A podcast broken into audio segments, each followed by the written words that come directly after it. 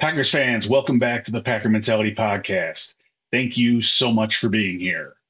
Once again, before we get going, I need your help. Please take a minute to subscribe to this channel. It costs you absolutely nothing. And follow me on social media at Packer Mentality and all the usual places such as X or Twitter, whatever you want to call it, Instagram, and Threads. It's Wednesday. I've had a chance to watch the film of Sunday's game against the Bears, and I've got a few thoughts about the game. And we'll start on the defensive side of the ball, because we all feel pretty good about Sunday. Joe Barry had said before the season that this defense would look different this season, and for week one, he wasn't wrong.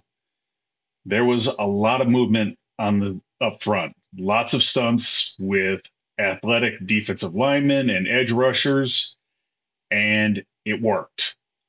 And this resulted in a pressure rate of 53% on Justin Fields' dropbacks. That is an unbelievable number. That just does not happen in the NFL. Let's talk about the top players on Sunday. Top player for the Packers on defense was linebacker Quay Walker with his pick six in the second half. And Quay just looked way more comfortable. He played very fast. And I think the Packers are feeling pretty good about spending a first-round draft pick on him right now. His teammate also drafted in the first round last season, Devontae Wyatt, stepping into a starting role, was the second highest rated Packer on defense with 1.5 sacks. He was in the backfield a lot on Sunday. Rashawn Gary, coming back from his knee injury, limited snaps, only 12 snaps for the game. And in those 12 snaps, he had 5 pressures. That is... This speaks to how hard he's worked to come back from his injury, and got to feel pretty good about this season. Rasul Douglas was the 4th-rated Packer on Sunday. He had a pass breakup, was strong coming up against the run and the short passes and the wide receiver screens, played a great game. And Darnell Savage, great to see Darnell playing well again. Struggled the last couple seasons, but on Sunday, he was flying around, looked confident, came up strong against the run, and let's hope he just keeps it up this year. Just about everyone on the defense had a good to great game, and those who had the lowest grades, they still didn't play badly, so not going to go into them. Now that I've said all these nice things about the defense, a word of caution before we get overconfident. Yes, I believe the defense played well, but I suggest we just slow our roll a little bit. I want to see this defense perform against a competent offense and quarterback.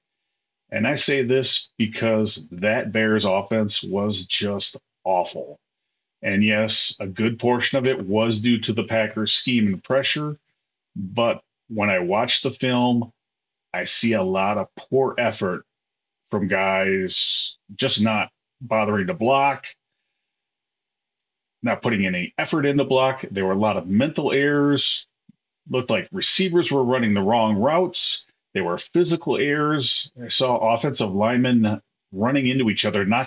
Had one offensive lineman not blocking anyone, and actually ran into his teammate and knocked him off his block. It was just the football follies on Sunday in some plays. And I said last week that I wasn't buying that Justin Fields was an MVP candidate. And not because he can't run. He's a dynamic runner. But because he has serious issues throwing the ball down the field, and that was on full display on Sunday. Justin Fields only threw 3 passes that traveled 10 yards down the field all day.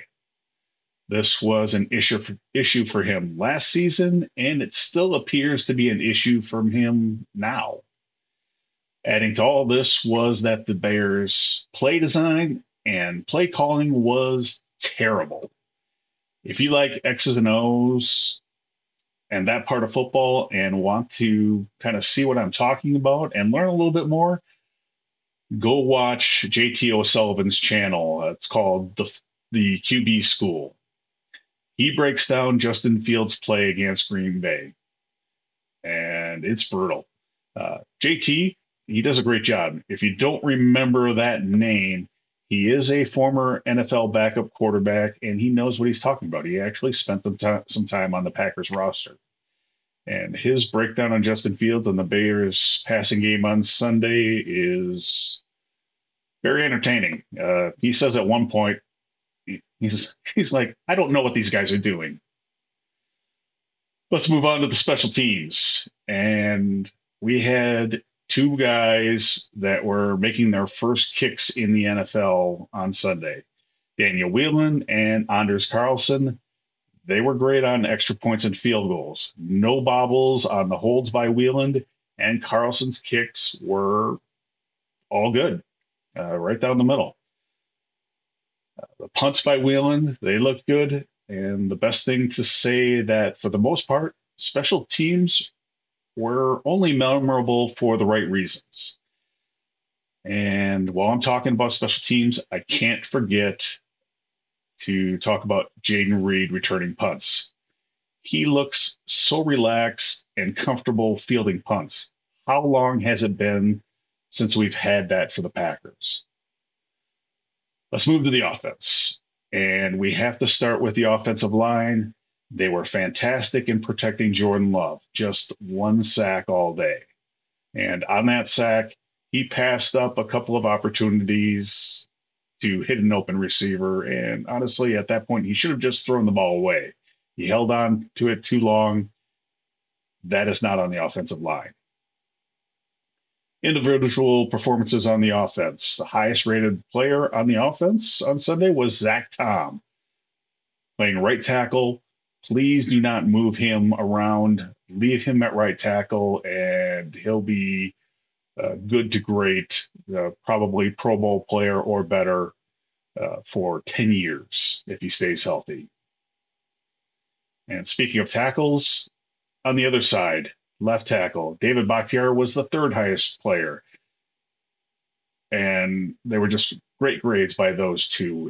If you have two high-performing offensive tackles in this league, you are in really good shape. Romeo Doubs was the second highest-graded player. He didn't have a huge day, but he was clutch in big situations.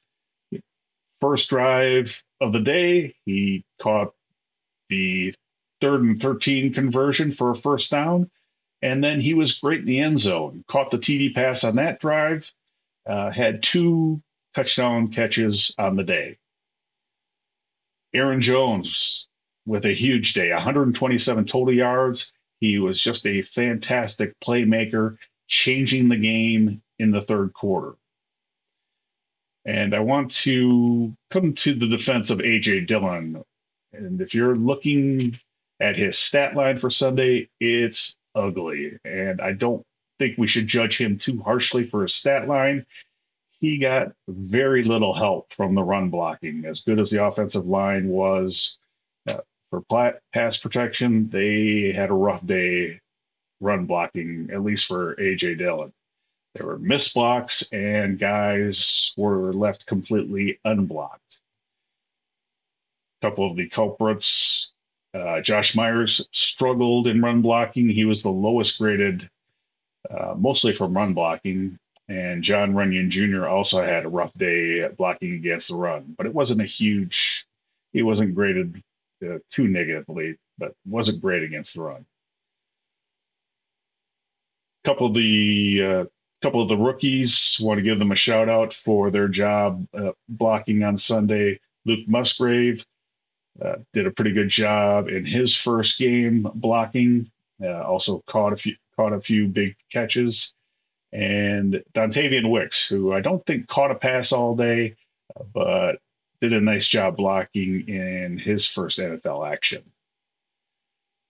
As a team, they converted 10 of 18. They were 10 of 18 on third and fourth downs. That is a huge number. Don't know if it's sustainable, but it is a huge number. And a big reason for that was the young receivers and tight ends playing well. That's Romeo Doubs, Jayden Reed, Samari Torrey, and Luke Musgrave, pretty much all the pass catchers. Now, there are three plays that I want to talk about for this game.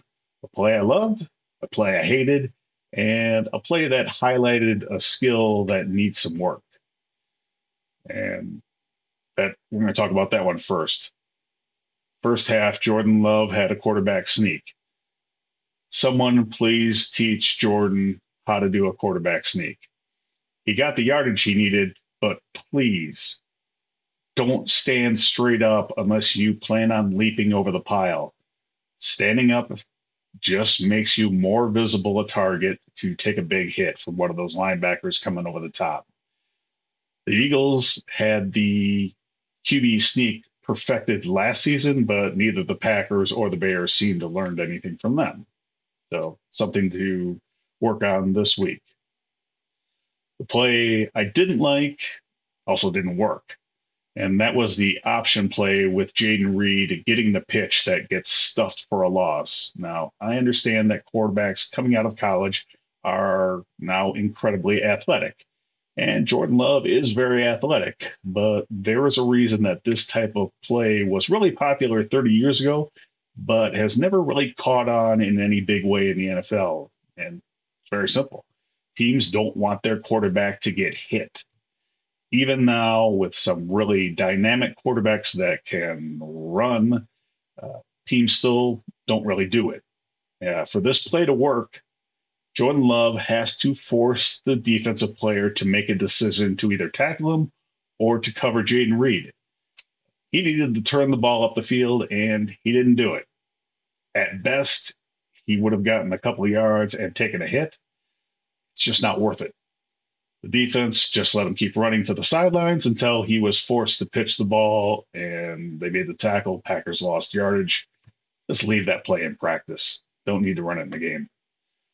The play I loved was the big throwback screen to Aaron Jones on the first drive of the third quarter. That was a beautiful play design. They had run other plays from that formation and with the same motion, and the blocking set up perfectly.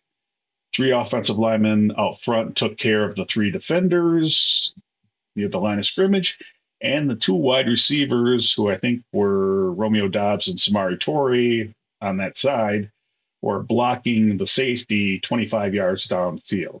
It was perfectly executed. Beautiful play. Altogether, this was a good team victory for the Packers and just what they needed to start a new era for this team. Now we move on to the Falcons. I'll be back on Friday with a preview of that game. Until then, have a great week, be safe, and go Pack Go.